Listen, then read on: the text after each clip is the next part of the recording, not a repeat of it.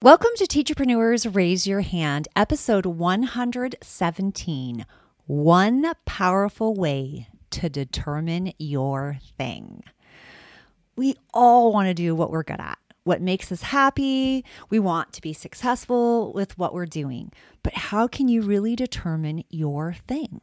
It's not always easy, but there is one powerful way to help you find out. Are you ready for it? Drum roll, please.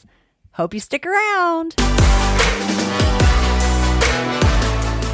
Welcome to Teacherpreneurs Raise Your Hand, where bold teachers rise up and transform into successful teacherpreneurs who are destined for greatness.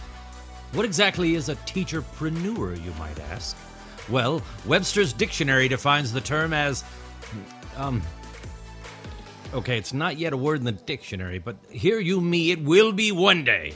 In a nutshell, a teacherpreneur is both a teacher and a business person, and we're here to help you be better at both. So without further ado, from one tired teacher and Trina Deboree Teaching and Learning, here's your host, Trina Deboree.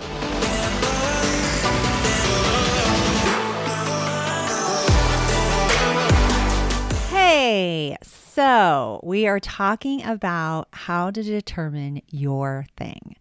Let me first tell you that this episode is being brought to you in support by Amy Porterfield's new guide to determining your thing. It's like a guide that helps you determine your superpowers, the thing you want to be known for. And the guide is free. You can grab it at trinadeboreeteachingandlearning.com forward slash your thing.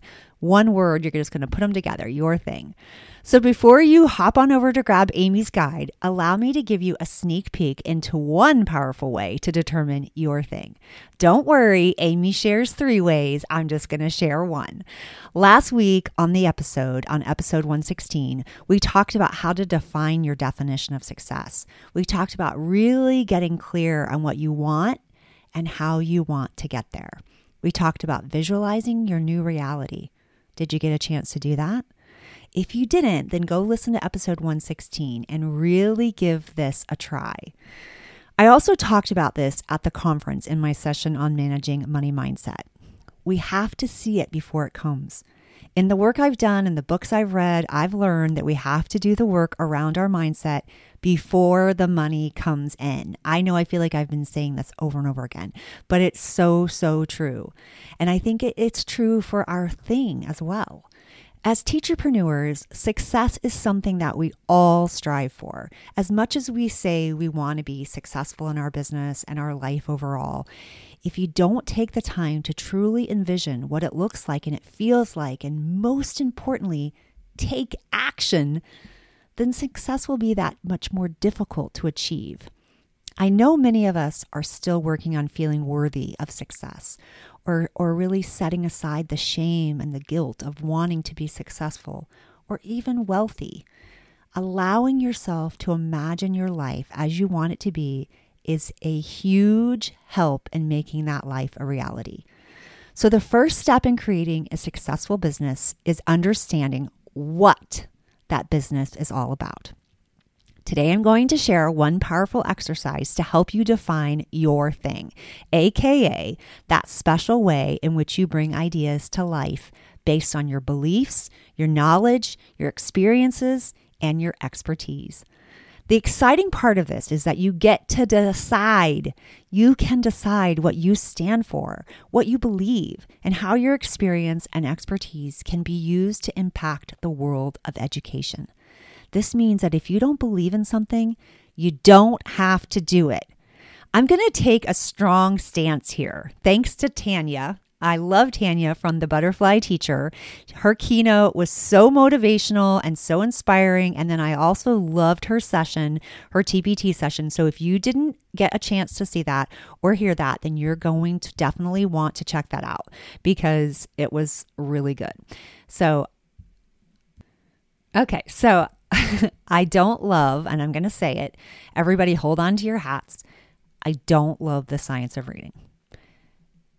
I know, you're in shock, right? It feels like manipulation to me. and they take things out of context. And I'm going to say that I believe in helping kids fall in love with reading. And I don't feel like decodable books and sight word practice and phonics all the time, it doesn't feel like it's going to help instill that love of reading. Now, I can say this because I have over 20 years of experience inside of a first and second grade classroom, and I have successfully helped hundreds of children learn to read, including my own. So, whether you agree with me or not, the good news for me is that it doesn't matter. I get to stand behind what I believe and what I know works in the area I choose. And so do you. So if I've lost you because you are enraged that I would take such a stand against the science of reading, then come back to me because the point is you get to do your magical thing and I get to do mine. So, when you have clarity around how you give value to your teachers, you will experience clarity around the kind of content you want to create, how you design your messaging, what you want to communicate, and ultimately who you are offering that value to. I love that idea. We get to attract our people. Yes, we might repel those that don't believe the same things that we do, but that's okay. Our goal is to attract our ideal community. Each piece of content we put out, each word we utter online, every social media post, each comment in a community or copy in a paid ad, intentionally or unintentionally, tells our community who we are and what we're all about. This is where you get to shine through. This is where you matter, my friend. So let's go ahead and uncover your thing and define exactly how you make an impact and generate revenue. Before I share one way to determine your thing, I want to encourage you to check out Amy's audio training on finding your better. It is so good. You can find that at trinadeboreeteachingandlearning.com forward slash better. Here's the exercise. I want you to think of five people who know you really well as a person and as a teacher. I want you to text each person and ask them to respond to the following questions. Number one, what do you think I know the most about? Number two, where do you think my strengths lie? Number three, what do you think I'm an expert at? Then wait for it to come back to you. Record each person's answer and then analyze the responses. Are there any common themes? Are there any things that jump out at you? This is a really powerful way to determine your thing. Now, let me tell you what my thing is. So, when I was recording, or as I was recording this, or getting prepared to record this episode, I was thinking, okay, I think this is a great strategy. I think this is a great strategy to really hone in on the thing that each of us do really well. But I've never done this. So I need to actually open up my text and ask these questions. And I need to find out what people say are things about me. And I decided to do like a variety. Like I wanted to do my I had a principal for 20 years. I wanted to do, I wanted to know what he thought because he had worked with me the longest. I also asked people that I had taught with, people that came into my life later. I also asked some teacherpreneur friends because I they've seen me present at conferences and they we've had numerous conversations about teaching and you know philosophy and all that stuff and pedagogy. And so I'm like what would they say? I tried to have a range of people because I was trying to look for common threads. It was pretty crazy. And one of the top things that people said was that I cared about how kids felt about themselves and how they felt about themselves as learners. And I was like, whoa, everyone said that. Everyone said, my principal said he will never forget that every year I used to say that my kids were going to make it, that they were going to succeed, they were going to be promoted, and that that was my goal every single year, no matter what the data said at the beginning of the year. And I was like, I can't believe you remember that. And so it was just, I mean, I haven't worked for him in so long. So it was so crazy. And then people that, you know, that know me even more recently were saying the same thing. And they're like, I don't know you. I didn't, you know, I didn't teach with you, but, you know, they th- said that things that come to mind is that I care, that I had deep caring and empathy, and that I cared about creativity and my desire to make learning joyful and meaningful and seeing students' strengths and humanity. And I was like, oh man, that's the thing that I care about. That's what I have to work on. That's my thing. And so sometimes that looks like makerspace, and sometimes that looks like podcasting in the classroom. sometimes it means these different approaches to learner to learning and teaching because I want kids to feel good about themselves. So I know that's the thing I have to talk about. And then I have to figure out who am I speaking to? So it really helps you narrow down some things. You're going to be surprised. You you're you're going to see some trends and then you're going to see and then you're going to see other things that you're like, "Huh."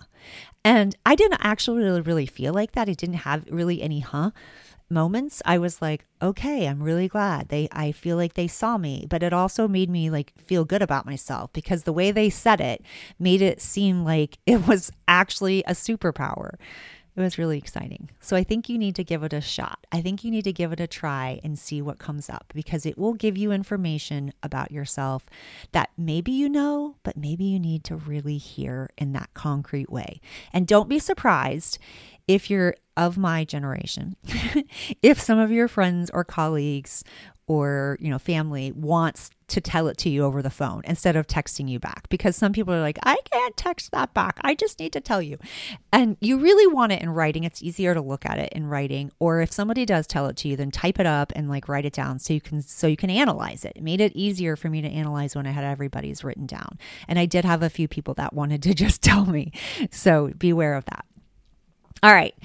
Do you need more ways to help you find your thing because Amy has two more powerful strategies that will help you determine your thing.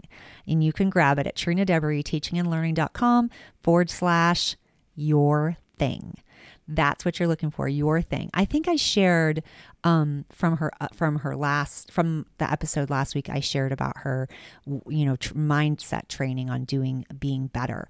So I have now shared two links, but I really want you to focus on your thing because I think that has so much potential.